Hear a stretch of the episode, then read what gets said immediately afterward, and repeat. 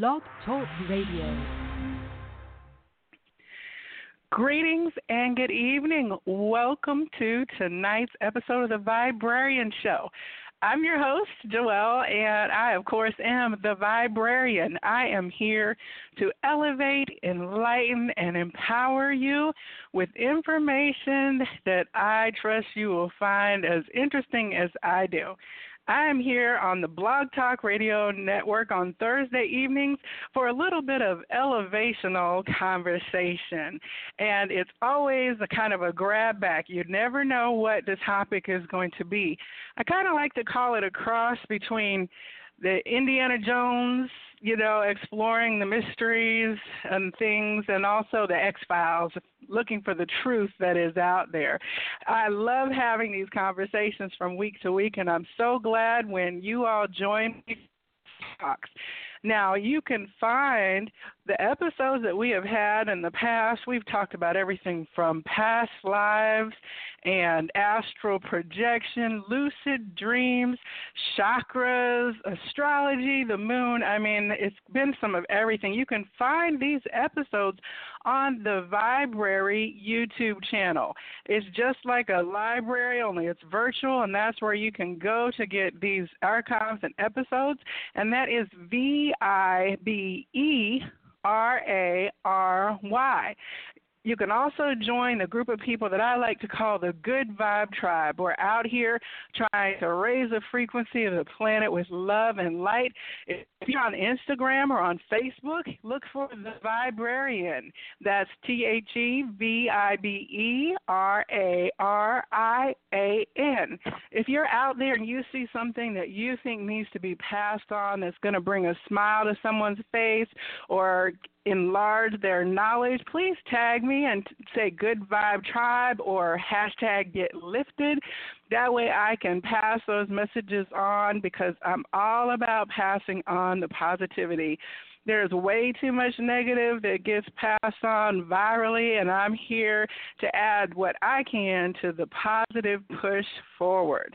So tonight you can reach us on the call in line, which is 646 787 8436. If you're calling in and listening to the show and you have a question that you would like to ask, please press the pound or hash one, and that lets me know that you have something that you would like to say. And I'd love to have you join us this evening. Now, tonight's show is something that I am very excited about, but I know I say that every week, but that's because I really am. But um, I have been studying all things metaphysical for quite some time. And one of the things that I love is astrology. Now, as a child, I grew up in the 80s. So that means Cosmo magazine was at the grocery store and the drugstore, and every year they would have their annual horoscope. It was a thick pamphlet insert that you could get, and it would give you a couple pages about what was coming up for you in the year. Now, this was exciting to me because the only other thing that you had were in the monthly magazines little you know, three or four sentence horoscopes, or in the daily newspaper underneath the gossip columns, you would have a one or two sentence kind of forecast for the day. I was always intrigued by it, but I was a little, you know, kind of suspicious that this didn't always resonate. But as I got older and started reading more in depth information and started checking out books about it, I found out that it was a lot more interesting and a lot more accurate than what I had previously thought. And so when I began to study metaphysics in earnest, I tapped into this whole kind of I mean, it's a it's a body of study that rivals any other academic course. And what I found out is that at one point in time, astronomy and astrology were not actually separate fields of study. They were kind of all together in terms of the study of the stars and the planets. So I have been looking at astrology personally and learning about it for some time. But then what I figured out, it didn't take me very long to realize there's not just one kind of astrology. People would say, "Oh, I'm a Western astrologer," and I'm like, "Well, if you're not a Western astrologer, well, then what kind of astrologer are you?" And it turns out there are uh, Vedic astrologers, there are Chinese astrology, there is Mayan astrology, just to name a few. And so it turns out that there are these systems and ways that developed and evolved at looking at those planets and their placement and their influence on us, that each of these cultures kind of came with their own version of um, looking at the stars and creating these maps. So I've been very curious about the field of Vedic astrology for a couple of years now, and every time it comes up, I bought a book about it and I started to read it, and then my eyes started crossing, and it started to make mumble jumble. It wasn't making sense to me, and it was kind of getting me confused with the regular uh, Western astrology books that I was jumping into at the time, and so I put it on my bookshelf, and there it sat collecting dust. So a few months ago, I started reading up at Gloria Parker's Big Psychic Fair in Atlanta, Georgia, Roswell, Georgia, and one of the ladies who I kept encountering, she was always smiling when I would pass her, and she had a steady stream of people coming back to sit with her, and her appointments were full most of the time. So I said, Well, who is this lady? And I introduced myself, and she told me her name was Disha, and that she was a Vedic astrologer and palm reader and psychic. So, of course, I said, Thank you, universe, for allowing allowing my path to cross with someone who will provide me the answers that I have been seeking. So I reached out to Disha, and she was on the Psychic Inside show as my guest on Tuesday, and we got to hear a little bit about her personal journey, discovering her gifts and abilities. And of course, during the conversation, we talked about her work as a professional astrologer and that she uses the Vedic system, of course, and has great knowledge about that. So I asked if she would come back and join me for the conversation tonight, and she agreed. And so I am welcoming you to the conversation tonight, Disha Assudani of, uh, I forget, what is the name of your uh, website? It's Your Future with uh, Disha. Yes.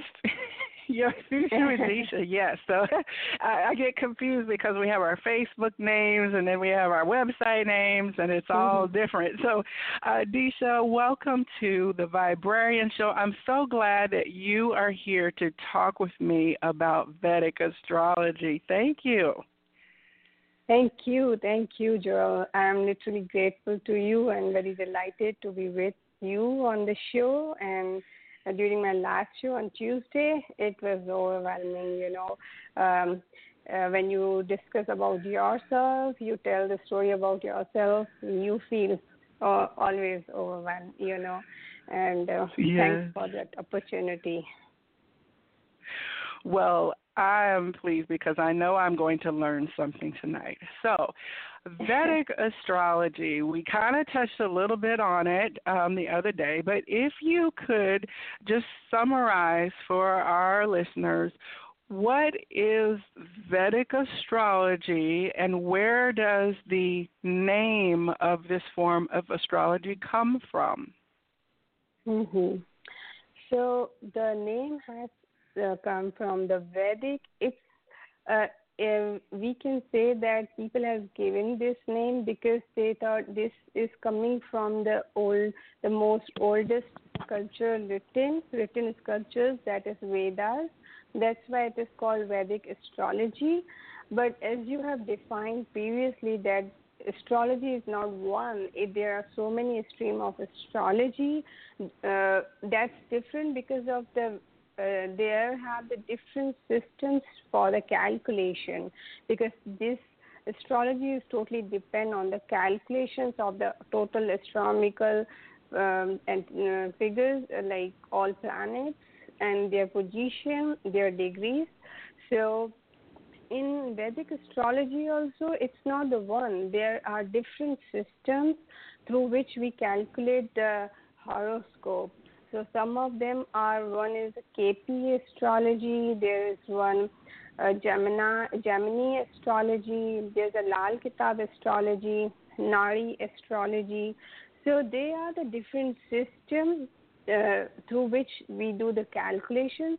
Uh, I think they all come under the one umbrella of Vedic astrology.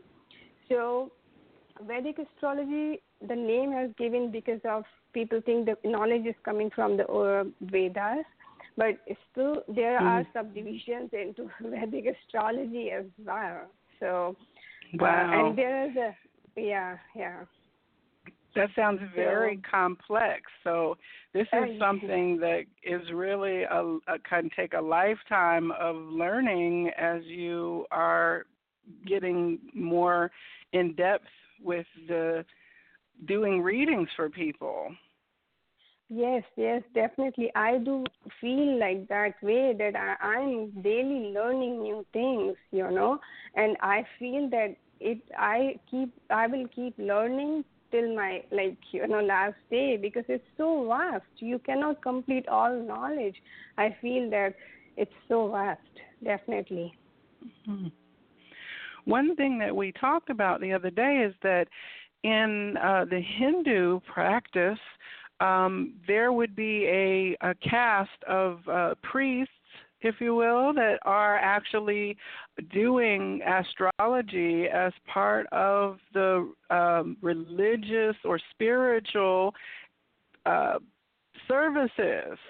Uh, but that's not necessarily so uh, restricted here, of course, in the United States. But could you share a little bit more about what that looks like then in the Hindu practice? Yeah, sure. Um, definitely, it's not restricted even in India for like there are astrologers who doesn't belong to the priest families and they okay. are practicing these services. So it's not totally you know, uh, there's no kind of restriction, but uh, okay. yes, definitely the priests are giving these services. Uh, that is the one uh, part of their, you know, their knowledge and their other services because priests are who they do the uh, pujas and then so many other things for uh, whoever is going to the temples. They are the take care of take uh, they they take care of the temples the idols uh, mm-hmm. uh, they, that are situated there. So this is the uh, horoscope and astrology is the one of the part of them. So people approach them for their you know chart reading and for the remedies to the uh, to the priest. But definitely. Um, as I said, uh, it's not restricted, but it depends on the belief. You know, people believe mm-hmm. in priest as we believe. Uh, if we go to the church, we have a faith in Father. We we we develop that faith. So that is the same thing mm-hmm. in Hindu system. Um, but okay. I was saying, yeah, it was. I felt a social pressure because I belong to. Um, you know, my family was from a very elite, uh, like my uh, my uh, in-laws. They were they were in a doctor line or engineering line. So mm-hmm. in that way, that social pressure I felt like maybe it is acceptable or not, that kind of thing. So uh, there wasn't any restriction at all. Okay. Yeah. That's so you know it's so interesting because one of the things that is fairly different in Christianity, um, uh, there is a strong, I would say, perception or teaching that astrology is wrong and that it is a conflict with a lot of people in terms of when they're in church um, it would be something that you would not necessarily find talked about, or it would not be supported if you were saying, Well, I went to see my astrologer and they said this, that, and the other. The pastor of the church might come and, you know, counsel you as to not doing that.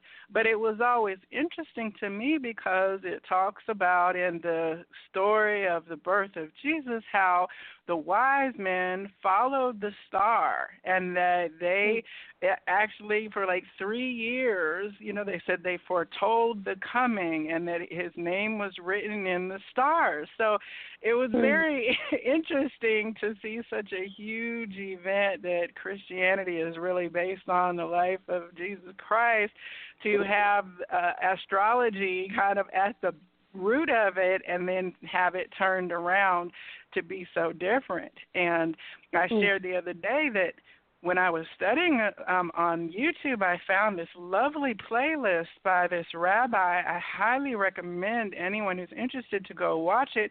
It's called Astrology from the Jewish Perspective and it is a mm-hmm. rabbi who's teaching at the weekly study of his congregation about astrology and I didn't even know there was like a Jewish perspective on astrology, and uh, it turns out it's very fundamental. And when you start to look at like the Kabbalah and like life development and purpose and and it from what he I understand from him it is very integral into the things that you are working on in this lifetime and to develop yourself based on why you were born at a specific time so it, mm-hmm. it's very interesting once you start to dig deeper that things are not necessarily as they have been presented in the modern last say a hundred or so years, very very modern.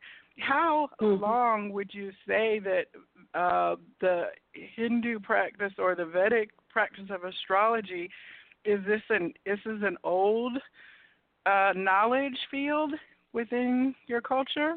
Oh, yes, definitely. It is very very old. Up to my knowledge, like you know, now in the modern days we have so much developed technology to you know do the calculations about the planets but just imagine about the sages at the time mm. at the ancient time that they did not have any kind of equipment or any kind of uh, you know technology with them and uh, in those uh, olden days they had calculated so much accurately the even everything for the planets, their positions, their angles, and I'm like mesmerized. Mm-hmm. How they did it? Like even uh, with their with the this technology, we are not that accurate. We, it's amazing, like how they did that. So it's like it's a very very old thing, and it's their. I believe it's the old God knowledge that they the God has given to them, and that they have uh, what I find in to, Hindu culture is totally depend on the scientific basis. The rituals we follow till now uh, is totally depend on the scientific things. Even like mm-hmm. we do so many things that are astrological, mm, um, very meaningful. The, if we talk about eclipses, we talk about new moons, full moon. There are so many rituals rituals associated with these events and I believe mm-hmm. that in that time, sages had, had they had all that knowledge, but they know uh, they cannot impart this uh, uh, vast knowledge to common man because that time common man was not that much learn, learned. So what mm-hmm. they made, they made the rituals so that uh, in form of rituals we follow the things and that that we'll be able to protect ourselves or you know uh, use that uh, time period influentially and very uh, proper way. So mm-hmm. that's why I, I feel proud to be uh, an, a, a Hindu, and I I like to share this knowledge, like how we how and why we do these rituals. That's uh, mm-hmm. like during the new moon, during the full moon, why we do fast, why we do different things. Those are not uh, you know, superstitions. These are the based on scientific reasons. Mhm. That's mm. so similar to what I know. You know, I, I have friends who are Muslim, and Ramadan is one of those things that begins and ends with the sighting of the moon by the imams or religious leaders who then have calculated and seen. So they don't know necessarily until the beginning and then it's like well it, ramadan is now you know uh, because the yeah. the the planets reach a certain place and then ramadan ends when the moon reaches its next place if i'm correct in if what i'm recalling is correctly and right. you know even in in um american culture one of the famous things you hear about is the farmer's almanac you know, mm-hmm. and basically Ben Franklin gathered all of this colloquial knowledge as to when to plant, when to harvest, and uh, it's like a fundamental basis beyond religious ritual to know that you need to cast your nets under a certain tide and the tide is moved by the moon and you know that you're going to need to get your seeds in the ground between a certain week period of time in order for the crops to be at their fullest with the seasons and even mm-hmm. I've been to Chichen Itza in uh, the Mayan Peninsula, mm-hmm. which is one of the seven wonders of the modern world or ancient world, I think. And only twice a year at the equinox in March and equinox in September, there is an astrological phenomenon where the shadow of the serpent feathered god Kukulkan, the sun god, who was very significant to Mayan civilization, you can see then the light that creates a particular shadow showing it descending in uh, the the uh, March and then rising, I think, or I could have them wrong. I've been there in the September, but this pyramid was engineered hundreds and hundreds of years ago so that when these alignments happen in the space of a 10 minute window it is that precise and the angular and calculations of the science and mathematics is such that on solstice, one one feature shows the sun sitting on the solar disk of a statue. I mean, the calculations are mind-boggling when you imagine the technology that was being used to make these structures that are still existing today. So to me, mm-hmm. that says there is a lot of lost knowledge about the importance that other civilizations older than us uh, knew clearly. They gave priests time to study it. There was, you know, it was a whole system of academics that was considered important and special in Mayan cultures and other place, cultures too, as you say. I'm excited mm-hmm. because we're getting to a place in time now where there is like a renaissance, or if you will, of of information, an explosion of people on YouTube doing readings, and you can find people reading charts in the mall, you know, or at the tourist yeah, attractions yeah. and amusement parks. So it's very, very exciting because you can also find books to the hundreds if you go to the library about all kinds of astrological study, and I love that. I'm very excited right. about it, you know. Mm, no, definitely. This is a wonderful time, and I'm definitely, as you said, about the mind, about the Jewish, and all that. Uh, in all cultures, I believe that the the knowledge we are having now, it was vast that that time and they were much much ahead of us like you know in terms of knowledge. Uh, if you talk about that like you see the stonehenge and whatever if you see i see i i get mesmerized like how and uh, uh, how it be possible like without the now technology how it it, it has been happening. So definitely mm-hmm. we have to learn a lot about you know the ancient timings and their knowledge they had the people yes. that carried that time yes So well, in terms of uh, what I know about Western astrology and what I believe I understand about Vedic astrology is that Western astrology is very much solar uh, focused, solar centric. So there's a mm-hmm. lot of mm-hmm. talk about calculating your solar return. But systems like Mayan astrology and is and also Vedic, if I'm not incorrect, uh, tend to be more of a lunar centric perspective of looking at the charts. Is that incorrect or correct? Yes.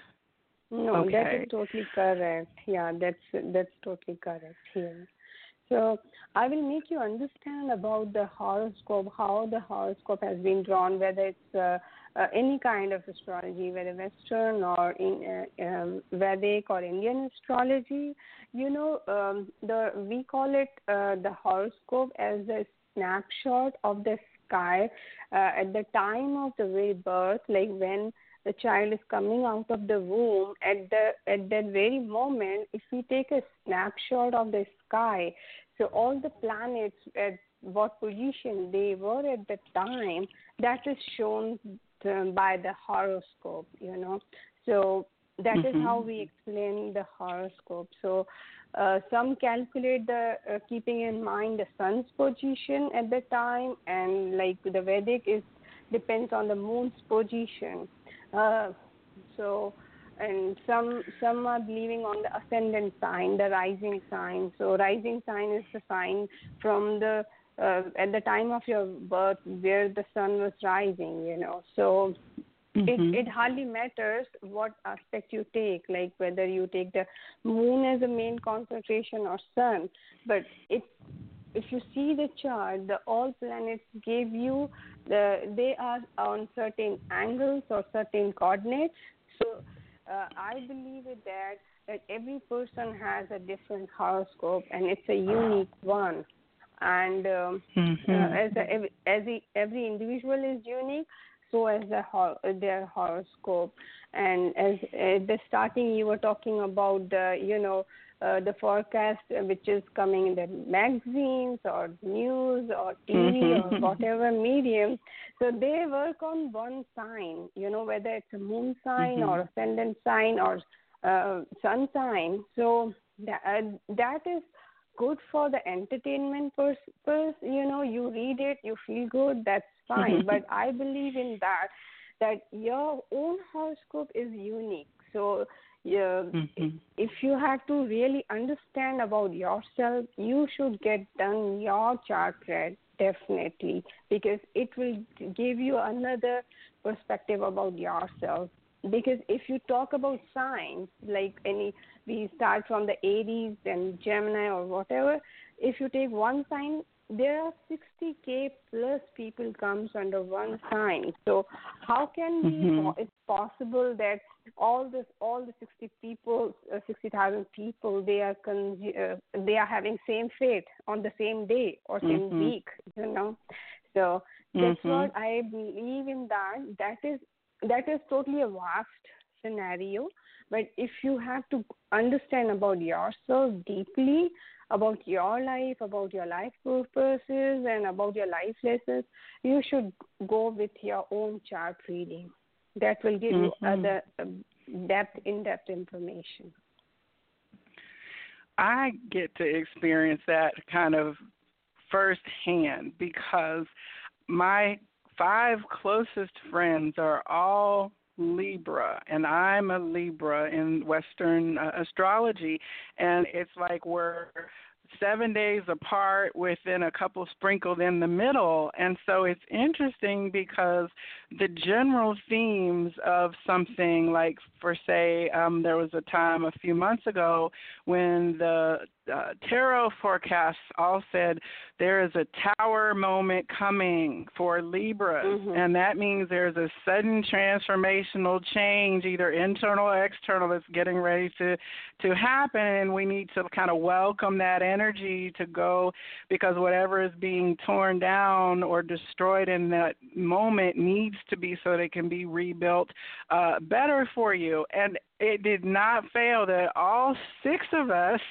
experienced in the space of 10 days something mm-hmm. that was totally unexpected, but it was like we each had our own flavor of the same right. thing. So we were like, look, we're all aligned, you know, but it was very unique. You know, somebody's car broke down and somebody, you know, it was very, very different, and yet right. it was so similar. yes, yes, yeah, that's totally makes sense. Now, if a person understands themselves to be, say, like I understand myself to be, you know, a Libra sun sign because I was born on October 14th, is there a mm-hmm. difference in what your primary or basic sign is between Vedic and Western? Or would yeah, I say, would I go more by my moon sign, which is um, Leo moon, would that mm-hmm. turn into my primary uh, perspective through Vedic? So, uh, or would it be completely different? It would be completely different, completely, because as I said, okay. I work mostly on the ascendant sign, the rising sign, and the rising sign can be can be calculated only we draw the horoscope. That means when it it doesn't matter what date or month you are born, we have to do. I I, I definitely need the three things that is date, time, and place and then when I okay. put it in the uh, in the computer, and then I get your horoscope, and your ascendant sign comes different. So when when you to have talked about your ten friends, they you all have been having the different ascendant sign. So what I mm-hmm. believe, and it's my experience that definitely moon sign works on your personality. Sun signs definitely in, it gives the impression to your you know personality but also the ascendant sign so all collaboratively they work on yourself on your personality and that's why every libra uh, if you talk about libra the every librian they are different in you know in mm-hmm. some or the mm-hmm. other aspects uh, they may be sharing some aspects of personality aspects but in other way they they may be very different. So that's why because all the three things impact them. And uh, the the all planets in in like if you understand about the chart uh, there in our chart whether it's a western or whether it's a, a vedic chart we have 12 houses in both terms. Okay. So in our yeah. So in these 12 houses we have nine planets. They now uh, in Western there are more because they are uh, taking into consideration like Chiron and all other things. Mm-hmm. But in in Vedic we take consider we only take only nine planets here.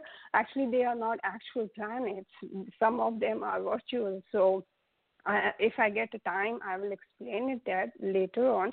Mm-hmm. But uh, I'm just explaining it that, that the position of each planet in your chart that makes a vast difference in your personality and your lifestyle.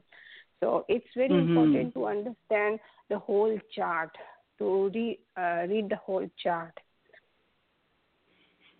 That's so interesting. Uh, you know, I have friends who are, you know, resistant to the idea of astrology because they say, I'm not going to let some horoscope direct my life. And what I like to say is that these are really just lenses and that you can pick up any kind of lens to view what is happening to you. Um, some mm-hmm. people, all of us are viewing it through our experiential lens, meaning whatever we previously kind of experienced as a as a human being, it automatically colors and frames the version that we then experience. And so that can look like a person who has had a very negative early experience begins to see their life through a lens of negativity, for example, mm-hmm. or a person okay. who is positively aspects, then they experience what is happening to them through a joyful lens. So to me, things like uh, horoscopes or uh, tarot or divination or church or other religious uh, beliefs, these are lenses with which you can have your experience. And if something is helping you and benefiting you, then I don't think you should discard it. you know, even yes, if there's yes. some negativity teaching in, in the society around you, if it helps you to know when to cast your nets, then cast your nets with by the moon, you know, and the moon yeah, tide. Yeah. So now, do you? Uh, sorry. Mm-hmm. Yeah, okay. No, go ahead yeah. As you talk about the experience so i believe in that everybody's experience is different at the same place at the same time at the same scenario. So definitely it, and the beliefs comes from their experiences. So that's why everybody has different beliefs as per their experiences. Now do you suggest people uh, is it something that a parent in say like Hindu culture, would you take your child to the temple after it is born and have the priest prepare um, a, a chart for your child in order to understand the potential of the child, or is it something that is more approached as an adult, or is it kind of a whenever the people want to begin to look at the astrology? Uh, in, in in Indian culture, definitely in Hindu culture, it's the you know essential part that when the child is born in the uh, house or in the home, they uh, um, their horoscope has to be cast within seven days of time, and in our oh. family, yes, we we get done the chart uh, for everyone. And we see uh, you know the time of like uh, we when we go to the astrologer or to the priest they get done that chart. But definitely it's not like we just ask the full life story about what is the child and how what the positives and negatives we don't do that but definitely everybody has get done their chart. Like every parent get done their chart for their child at the very at the very mm-hmm. beginning of their you know, birth. Yeah, that's a ritual. Mm-hmm. Yeah. Oh, that's beautiful. that's I think that'd be exciting to be able to have that awareness at the beginning of a child's life. One thing that we um, you shared in uh, Tuesday's show, you did an on-air reading for one of our callers, which I just am so appreciative of that. But you said right. that there were different charts than uh, the, the individual who was calling was very curious about some career choices that she wanted to make. So you mm-hmm. did a specific kind of chart in order to look at that area of her life rather than like a general natal or birth picture. Um, and yeah. so, how many can you do you have a sense of how many types of charts you would is it even possible to answer that? If is there a certain number of charts that you're aware of that you could use to help a person who comes for a reading? So you know there are numerous charts and definitely uh, i cannot number right now because different astrologers use different numbers. So uh, mm-hmm. and I, as I said, I follow the Nadi astrology in that, you know, uh, on that day I, I defined that I have looked to the D9 chart. But all, whatever chart are there, whether it's a D9 or D10, D10 it's not different from the, as I talked about, the Lagna chart, the, the uh, natal chart, because all these charts comes when we revolve that chart uh, up to certain house you know it's not like we are drawing okay. another chart yeah it's the same chart okay but only to uh, you know, only to focus on the question, on the aspect of the person's, uh, you know, whatever they are looking for. We have to just Mm-hmm. revolve that chart of on a particular house. So, for example, like if I, uh, that consultation was about for the career, so we look the career from the tenth house. So D9 and D10 chart comes when we revolve the chart uh, on the ninth or tenth house. That's all, you know. It's not Mm, like we are okay. draw- drawing another chart. Yeah, it was the same chart, but just we made the ascendant, the ninth house, we revolved it and made it as an ascendant to get the clear answers about the question. Okay. Sorry, I dropped Yeah. my phone, so I missed about 10 seconds of that. Oh, Uh, okay. So you were saying about the houses. Yes, I did catch Yeah. that. So, yeah, I can repeat it if you want. I can say yes, it please. Yeah. Yes. So yeah, sure. So I was telling that all these charts, these are not different from the Lagna chart. We we draw it from the Lagna chart only.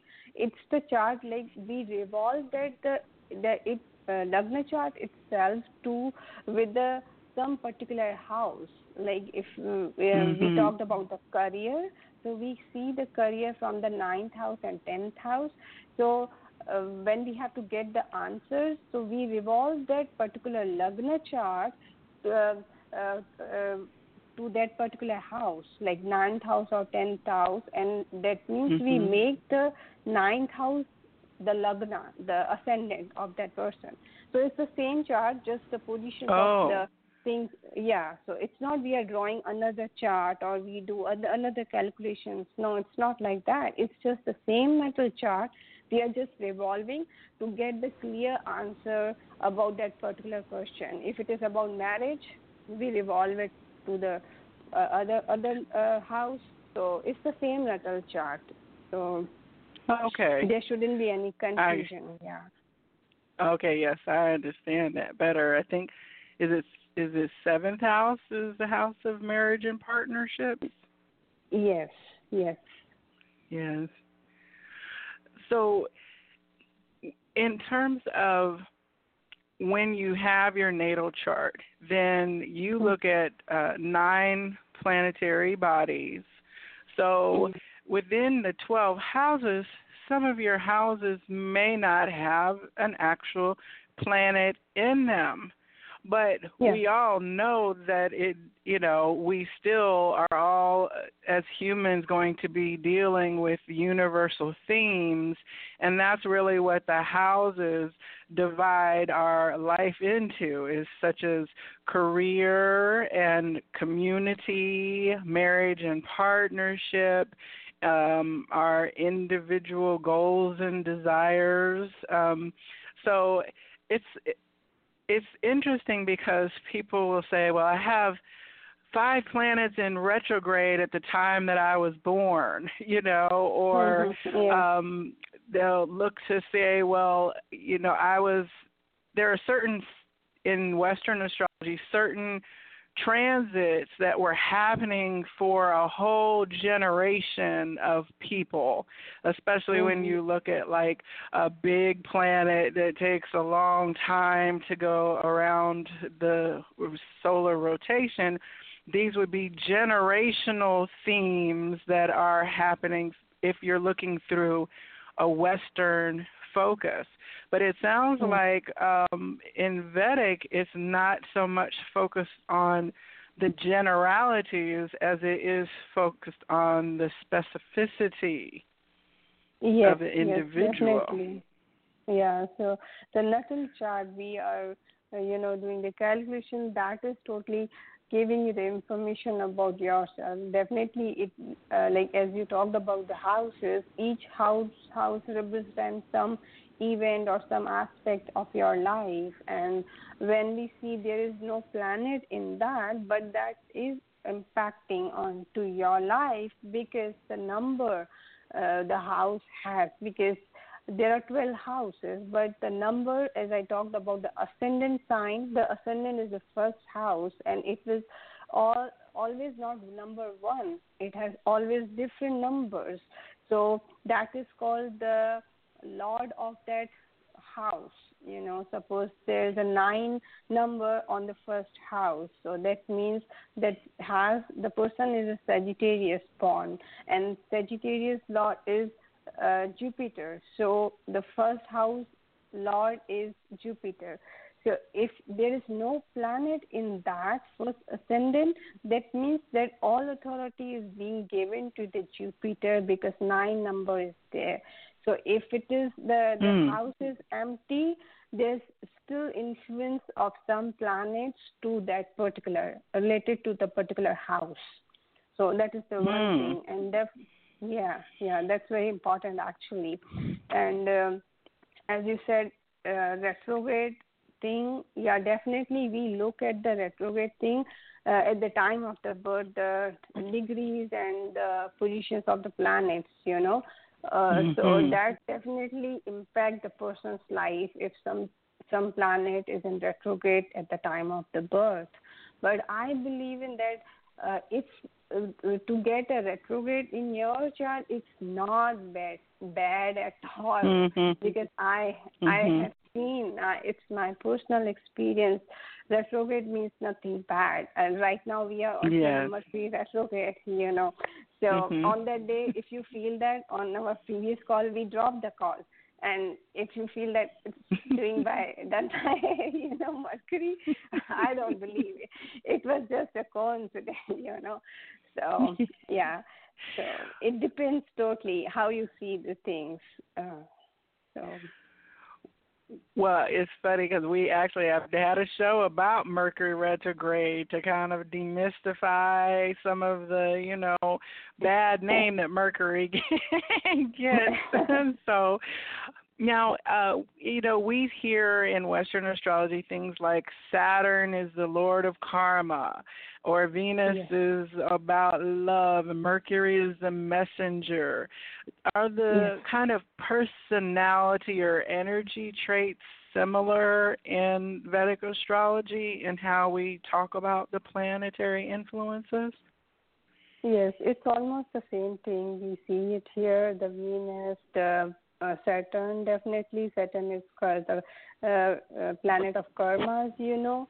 So, but there are some differences. Like uh, in Western, there's no Rahu and Ketu, but in uh, in our uh, Vedic chart, definitely they play a very important role, and they are not uh, actual planets; they are shadow planets. And in Western, mm-hmm. they they cal and they are taking into consideration different stars like Chiron and etc. And uh, previously, we were not taking into consideration the Pluto and Uranus, but I we mm-hmm. I'm I'm mm, uh, you know I do calculate those things, but I believe to, uh, that the, these uh, two or other planets they have major impact on the mundane level, not on very individual level. So definitely mm-hmm. I calculate them, but I don't put much emphasis for the calculation when I'm doing the individual calculation. Mhm. Well, I think it's important to note that astrology in any form is not um, a, a it's an evolutionary topic. So there are new ways at looking at the planets and the movements. Um, you know, you never would have heard of Mercury called, you know, about computers and technology and messaging and phones. Uh, of course, mm-hmm. in a time when that was not relevant, but it is a current science where the field of thought is actually continuing to evolve, a living science, right. if you will. And I like right. that too. Yes, I totally believe in that. You know, it's a, astrology is an evolutionary science. and it is changing definitely as further aspects change. You know. Now, if someone comes to you and says, uh, like, if I were to say, uh, my birthday is coming up in uh, October, and in preparation for that, I want to get all a series of charts done for myself to see uh, what energies I can work with, what opportunities there are. In Western, that would be, oh, get a solar return chart, right? Um, yeah. How, when a person approaches you for a, um, or astrological reading, how much time goes into say just a a single view like what is this year going to be talking about for me? H- how long does it take you to really prepare a chart and a reading for a person? Uh, definitely if you talk about the one year but in one year i look for the all aspects like the person if the uh, like the common questions about the common events like marriage, money, you know, job, all aspects. So it definitely takes time. So it definitely it's around nowhere from half an hour to one hour of calculations to get done the, that whole uh, year thing, you know, to understand what the whole year will bring to that person in terms of all aspects. So I definitely see always mm. when the person asks me about uh, about the health. You know that is my uh, always in my agenda because people ask me about their career, their job mostly. Uh, they forget about health, and I give emphasis always to the health because that's more important to me uh, before it comes before to me uh, than like money. So I so if the uh, my client whether they ask me or not, I definitely see their health for if whatever time they ask me. It, it can be one year, uh, you know, reading or five year reading. They they they can ask.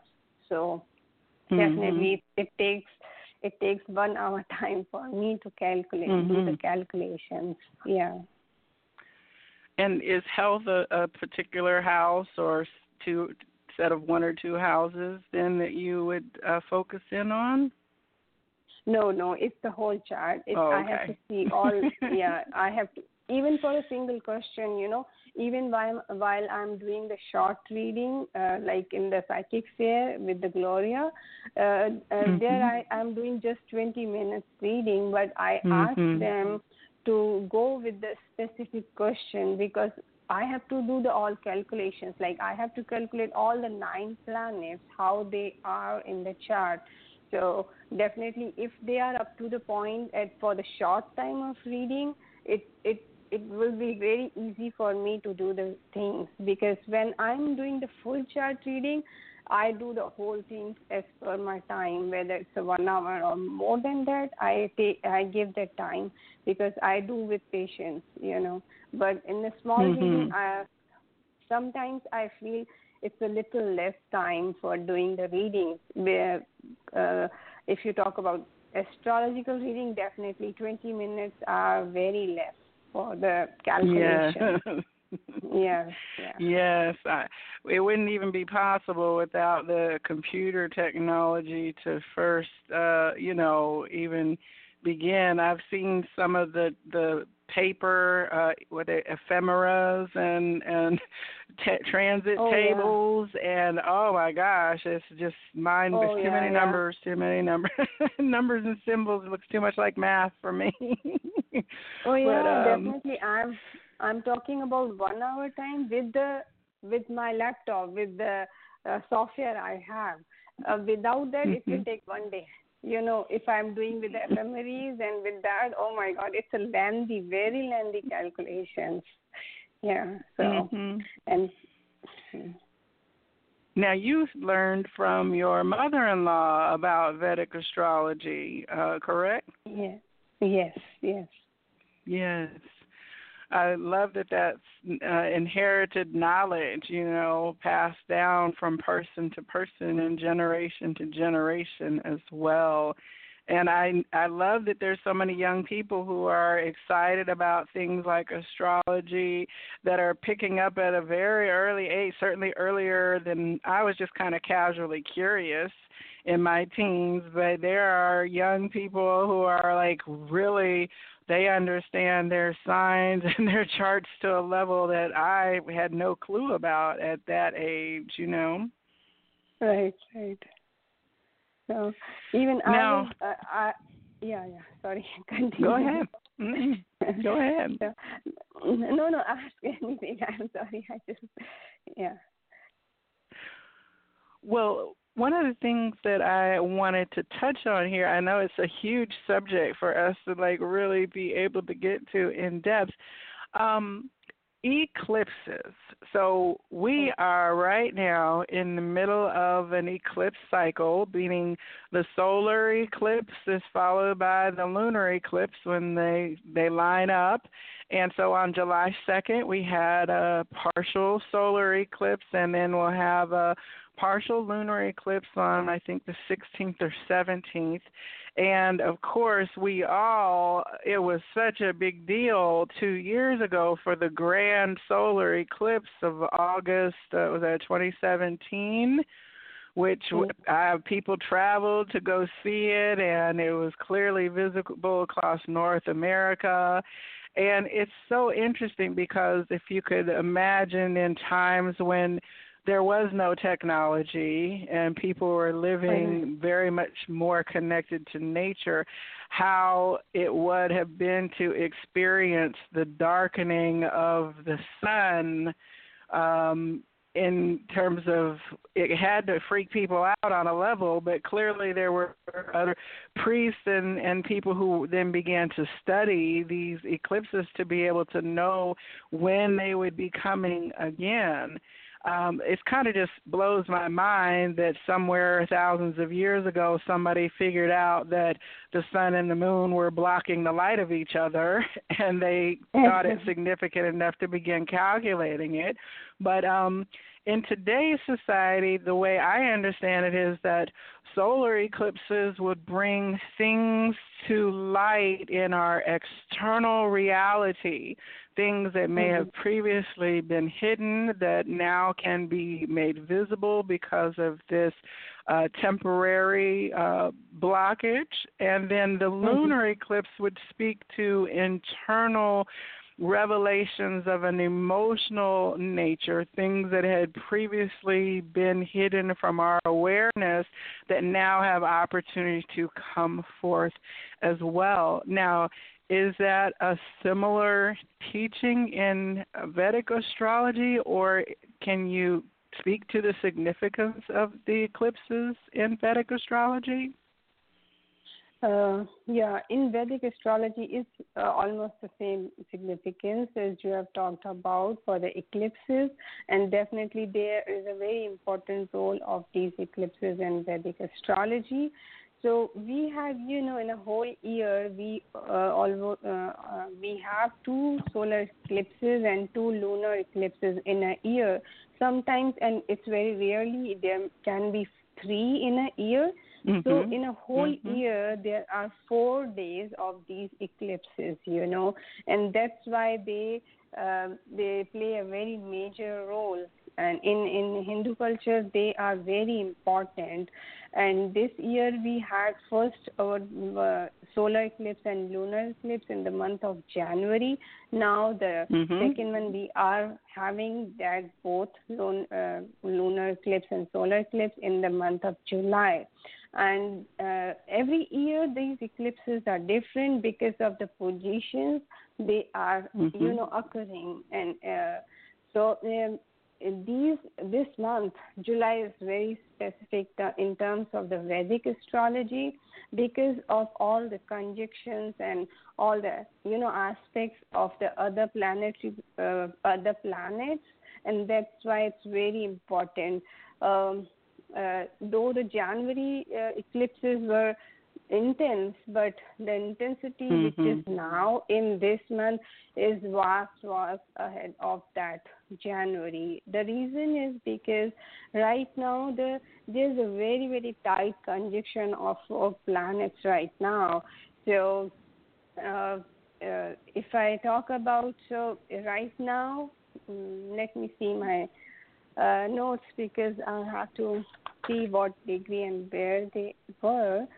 So right now, if you see in July month, the Sun and Rahu are in conjunction, and uh, it is opposite to the Ketu and Saturn, and so they four, the four planets are in a re- really very tight conjunction, and this eclipse is happening in that tight conjunction. So that's why the uh, energy of this July is so complex, it's so stressful, you know. Uh, even the mm-hmm. June was June had the same thing, but uh, because the time that the conjunction has been started, this uh, this whole thing has been started from the month of June. But in month of June, it was little less, you know, uh, less complex, less turbulence. But July is, I think, if uh, people understand, they they can feel it that that complexity, that uh, intensity in their uh, in in the life. Even I am feeling definitely from the on as you talked about the second of July, we had the solar eclipse, though it was not visible mm-hmm. in the North America, it was visible in the uh, clearly visible in the South America, you know. Uh, but mm-hmm. we are definitely get impacted whether it's uh, visible or non-visible to us, you know. So that energy has been started from the second of July, and it is going to continue till 16th or 17th of July, depending on the, uh, you know, um, uh, where you are on the earth. So mm-hmm. somewhere, some places it is 16th, and some places it is 17th. So definitely this is bringing like uh, that time that was the solar eclipse it was about all about our soul and all that. And right now we are going into the lunar eclipse it is all about emotions. So people feel irritated stressful you know uh, so yeah yeah. So and, and you know in in our culture we we have certain rituals to follow uh, during the time of eclipses because it's not mm. uh, something bad because this is the you know universal phenomena so i don't think anything bad in that. It's all about the energy which is you know so condensed here. So we take certain precautions like we uh, and that is i feel the eclipses times is good for spirituality, you know. So doing mm-hmm. the japas and the mantras and chanting mantras, doing yoga and following your spiritual, you know, exercises, whatever you are doing, is the best time. So anybody mm-hmm. listening, they should think about that. Like, you know, spend your time uh, basically during the eclipse time you see um, in the calendar or in the website on the NASA or any other website, you find the time of uh, at, at as per your you know uh, mm-hmm. uh, ge- geographical time.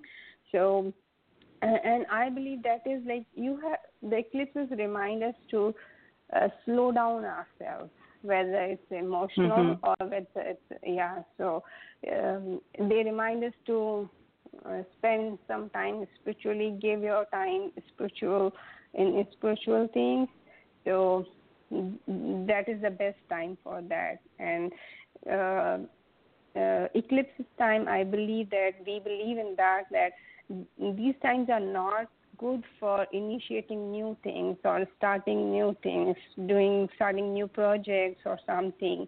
Just give them um, uh, avoid that time and day after that or some some time after that whenever it's feasible. Just do it later on not on the day of the eclipse you know. Mhm yeah. So you mentioned conjunctions with the solar eclipse. When there are a lot of planets in conjunction and eclipse uh comes on top of that what kinds of experiences or energies could you describe what that uh, is it busyness in your life? Is it uh, things uh, being tired? Uh, is is there any kind of description you can say yeah people yeah. now that the solar eclipse is over uh, not over but the energies are still here but i mean the main day of it like what are some things that people can say oh i did experience that. Yes yes. Uh, you know uh, Joelle, uh, solar eclipse like their energy remains for a longer time like you can feel for the mm-hmm. six months till years and but for the lunar eclipse the energy is not for that long it's for the shorter time period like day and day after of the eclipse that's it so uh, definitely uh, when there is a very tight conjunction about so many planets and the eclipse comes in between that it brings more you know the people feel tired they feel you know um, more stressful and emotionally they feel drained out and uh, mm-hmm. what i believe it as i told you uh, that uh, eclipse time shows us that it's a time to calm down it's time to slow down don't give mm-hmm. weightage to anything anything emotionally or mentally your your thoughts can be so you know uh, like fast like uh, your emotions go so kind of out of your you know uh, control. So uh, and but as a human being we if we understand that the outer things can impact us less when we have a knowledge about that. When we know that mm-hmm. time is there and you think that okay that time will go and you do do the breath work definitely that time that is the most significant thing i like to do and in our culture, mm-hmm. people do the fasting, we do the donations, mantras, chanting, so many things we do during that time. And the but major thing I feel it is the patience. You have to learn to be more patient during that time. That is the mantra for mm-hmm. all eclipses, you know. well, one thing I I um one example that I've come to understand is things like um, solar, uh, your external reality. Um, it seems to me that there are then things that come out in the public eye. That's when there tend to be scandalous revelations or things that are very disturbing. So I think like the whole Me Too movement of people beginning to really come out more strongly about the sexual harassment that they experienced happened after, like, right behind the grand solar eclipse of 2017. And okay. even just this month, we've had uh, new revelations of a, a person being charged for uh, sex crime that had kind of been swept under the rug for decades and now it's coming out and he's being charged again. So to me that's like an external revelation that then by the time the lunar eclipse is here on you know next week you you've got to deal with your emotional response to these kinds of things. And it can be very challenging because we have to say as a society are is this are these things things that we're going to tolerate or how did we get to this point so it's kind of like it's good because what's what's bad has to come to light in order for us to then change it but it can be very stressful and painful for people to realize that there are such problems to the level that they are in our society. So to me, eclipses uh, that that would be very representative of the things that are uncomfortable being revealed, so that we can deal with them rather than them remaining in the shadows or out of our view. Because uh, we have to know what is happening, and if it's happening and it makes us feel bad, then we have to then move to respond to that in some kind of way instead of just going about our everyday business. So I tell people, buckle your seatbelts. You know, about a month ago, I said, be prepared for some things that are probably pretty, really nasty and ugly to come out because we're getting ready for another eclipse cycle. You know, be prepared. Yeah, thanks, Joelle, to you know put it in, in, a very clear language. Thanks for that to explaining in a very beautiful way. Like I was not having the words to explain it, but you said all that. So thanks, thanks a lot. okay, well, I'm, glad I'm right. because sometimes I have the wrong thought about things, and astrologers like, honey, that's not how that works at all. you know, but no, no, on the um, on the mundane level, you have definitely mm-hmm. explained it uh, totally on the mundane level very beautifully. Yes. Okay. Well, um, I know a couple years ago the the eclipses were there were three eclipse sets in where the planets were in Aries and Libra in terms of mm-hmm. uh, Western charting, and it, I didn't know that really until after midway through it, but it was a lot of things in my interpersonal relationships that were being changed and shifted, and that's a time when certain friendships wound up changing. Uh, my career and who I was working with wound up changing because I was, I guess, being challenged to look at my individuality as Aries and then the way that I partner with people as Libra. And I definitely, you know, I felt aligned with that eclipse energy of those planetary energies as I understood them. And um, what is are these happening then in a specific planetary energy in the Vedic system? Uh, right now, if you're asking. Yeah. Mm-hmm, yes. Yeah. So the lunar eclipse is happening on 16th of July. It's in the Gemini, you know, and okay. uh, yeah, and uh, you know it's a very important day in terms of for the Hindus because it's a very significant day.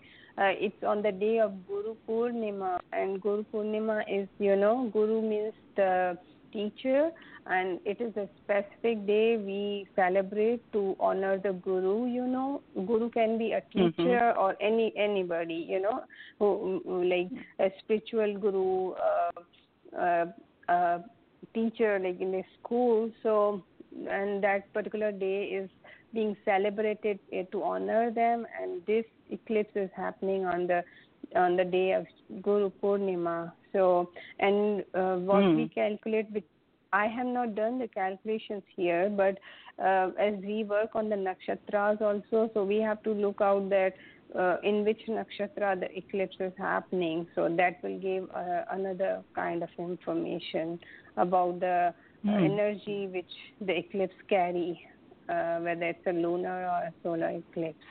Uh, but any uh, whatever is there, I believe in that.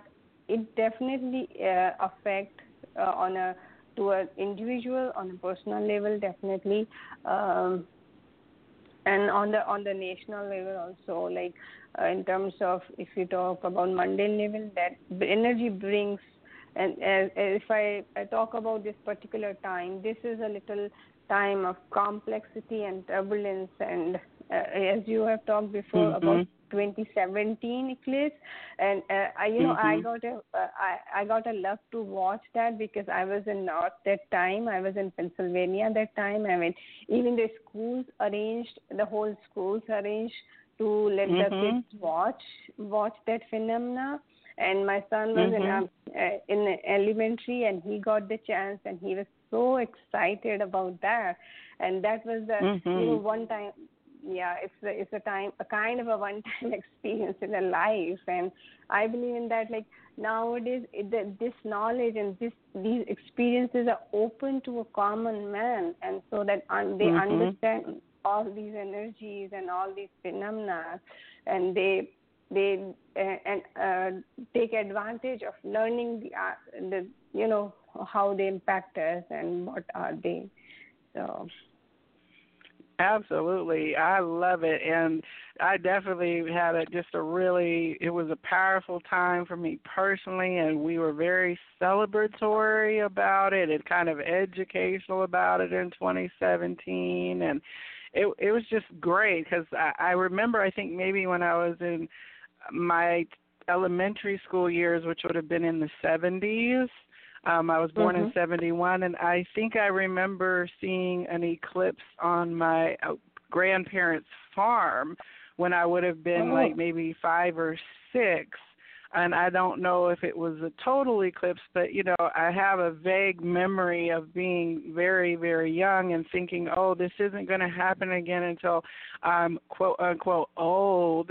and now I'm 47, which is not so old as it would have seemed, but it's definitely like uh um I went to see the transit of Venus um a couple mm-hmm. I guess it was back in 2010 maybe and I went to mm-hmm. a park here in Atlanta and all of the astronomy clubs were out there and there were people who brought very sophisticated telescopes and allowed like children to use them and there were families with picnic blankets and it was like just to see this little tiny planetary speck move across across the sun. But it was totally cool. you know, I'm like, yes, oh, this yes. is great that we're living in. I guess all the science geeks all got together at the park. but uh the technology that's available to us at home both on computers to be able to run charts and telescopes to be able to look at things from our backyard to being able to click and pull up websites and I got to a friend told me to do uh I think it's Maha Shivaratri um uh-huh, the yeah. um midnight meditation and so I okay. was listening and staying awake all night and trying to anyway to uh be with this millions of millions of people who were participating in this uh observation that was like I would never have gotten to do that 20 years ago. So there's for so many reasons I'm very excited about, you know, all that all that we are doing and have opportunity to learn. Yes, definitely. Yeah, it's a wonderful time we are. Well, for people who are interested in getting a chart with you, you said your website is yeah, my website is www.yourfuturewithdisha.com and there are different services available on the site. You pick up that uh, service and just click and you can pay online and there is information about each service. Or you would like to log on, on to go to my Facebook page that is the Palmistry with Disha. From there also you can contact me or my number is there also. You can call me or text me. Uh, my email address is dishaastrologer at gmail.com. You can email me. I will send you the, all the specific information you want to know about the services and about the charges. Yeah. Awesome. Yes, and I wanted to mention that not only are you an astrologer, you are also a palmist and and practice the science of reading palms and a psychic intuitive gifted reader. And um, if you are in the Atlanta area, um, Roswell, Georgia is a northern suburb, and Gloria Parker's Big Psychic Fair has been going on the first weekend of the month now for 30 almost 30 years. And you can always pop in up there. It's on Saturday from 10 to 6 and Sunday from 12 to 6 uh, it's at the Big Blue Barn, also known as Harmony Place, and the address is 1035 Green Street, Roswell, Georgia. So if you are interested in just having a little taste, because like we said, 20 minutes isn't quite long enough to uh, get into a really in-depth kind of reading like I plan to have with Disha in the future, uh, you could definitely have your 20 minutes or book two sessions with her. That's always a possibility if you get there in time. I will tell you, her tend to fill up pretty quickly because I haven't been able to slide into one myself. So definitely go on up there, and if you do, tell her the Viberarian you heard about uh, her on the Viberary Radio Network and part of the Good Vibe Tribe. Disha, I'm so grateful for you, and I could keep talking about subjects like this probably until I fell asleep every night because I just find it so fascinating and interesting. And I can tell we only covered a very small tip of the iceberg of a very complex but fascinating field of study. So thank you, Disha, for coming on this evening. Did you have any parting wisdom or words of advice from people who are wanting to look into their Vedic chart? Yeah, and first of all, thank you so much for inviting for your show. And definitely, uh, I will say like uh, in Vedic chart, you will. It's it's so predictive about your life, you know and it's not at all scary like we we um, you uh, people get scared so no it's not mm-hmm. at all scary because i believe fate is not defined. If you come priorly about anything there are so many ways to cut the things down. So i will say just get your chart read and get the, all the things beforehand before it touch your life Yes, and if you are a person who does not know your time of birth, it is possible to have your chart run. Um, it will take a little more investment on on your part and the astrologer's part in order to be able to kind of reverse engineer into um, understanding more specifically when you were born, but it is possible. So many people I know say, I don't know what time I was born. It wasn't even put on my birth certificate. You know, for a lot of people, that is the case. But uh, never fear, there is a solution and a way to go about it. And I know that Disha would be happy to go over that with you. We touched briefly about it the other day. And so, uh, definitely, if you've ever been curious but felt you could never have a reading because you just were missing a piece of the puzzle, it is possible to discover more information about yourself.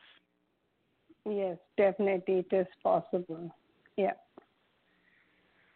Well, to everyone who has tuned in, I'm so grateful that you are joined us for this conversation. If anyone who's listening on the phone lines has a question before we close, just press the one key and I'll bring you on. And I will be back this coming Tuesday. Um, I have a lovely lady who is living out of the country. She, her name is Hypatia. Hypatia, and she is going to be here. She has a YouTube channel called Soul Whisperer 999, and that's how I discovered her. A couple of her readings were really resonating with me, and we got to chatting. And she, I think she has a really fascinating and interesting story of how she ended up uh, moving to South America and beginning to step into reading and providing services for people. That will be Tuesday on the Psychic Inside Show, which airs at 8 p.m. on this same channel, which is 646 787 8436 on the Viberary Radio Network. And the week after that, I am very excited because I'm going to have Chris of All Things Intuitive. Chris is also uh, one of the service providers at the Psychic Fair. She's one of the Reiki res- resident Reiki healers and also provides psychic readings. And she has created a beautiful oracle card deck called Messages of Love. So she will be on the week of the 23rd to talk about her deck and to talk about her psychic journey and story. And um, as always, I can't say it as many times. I'm super excited to have her on the show. So uh, she has she's a fan of Disha. She said such positive things about you on Instagram and was like, everybody listen to the show. Disha's great. So I love that we have a beautiful community of people who are bringing light working, who are bringing their gifts and abilities to those who are seeking them out. And I just love being part of all this in a meaningful way. So, I, Disha, I wish you the best on Saturday. I won't be there this month because I'm traveling, visiting family, but I look mm-hmm. forward to connecting with you and having my own reading. I will definitely be talking about it on the show afterwards because I'm sure it will be very insightful. So, thank you again, Disha. I really do appreciate you. I'm giving you a hug from across the miles. Oh yeah, thank you, Joelle, and thank you to Chris also, like for appreciating. It. Definitely, I'd like to meet her on the fair day, on the psychic fair day. Yes, yes, we have a good time up there. So to each of you, I absolutely wish you that the weekend, the rest of your week is just filled with so many blessings that they spill out from your arms and bless the world around you. The light in me absolutely honors and loves the light in you. Namaste. Namaste.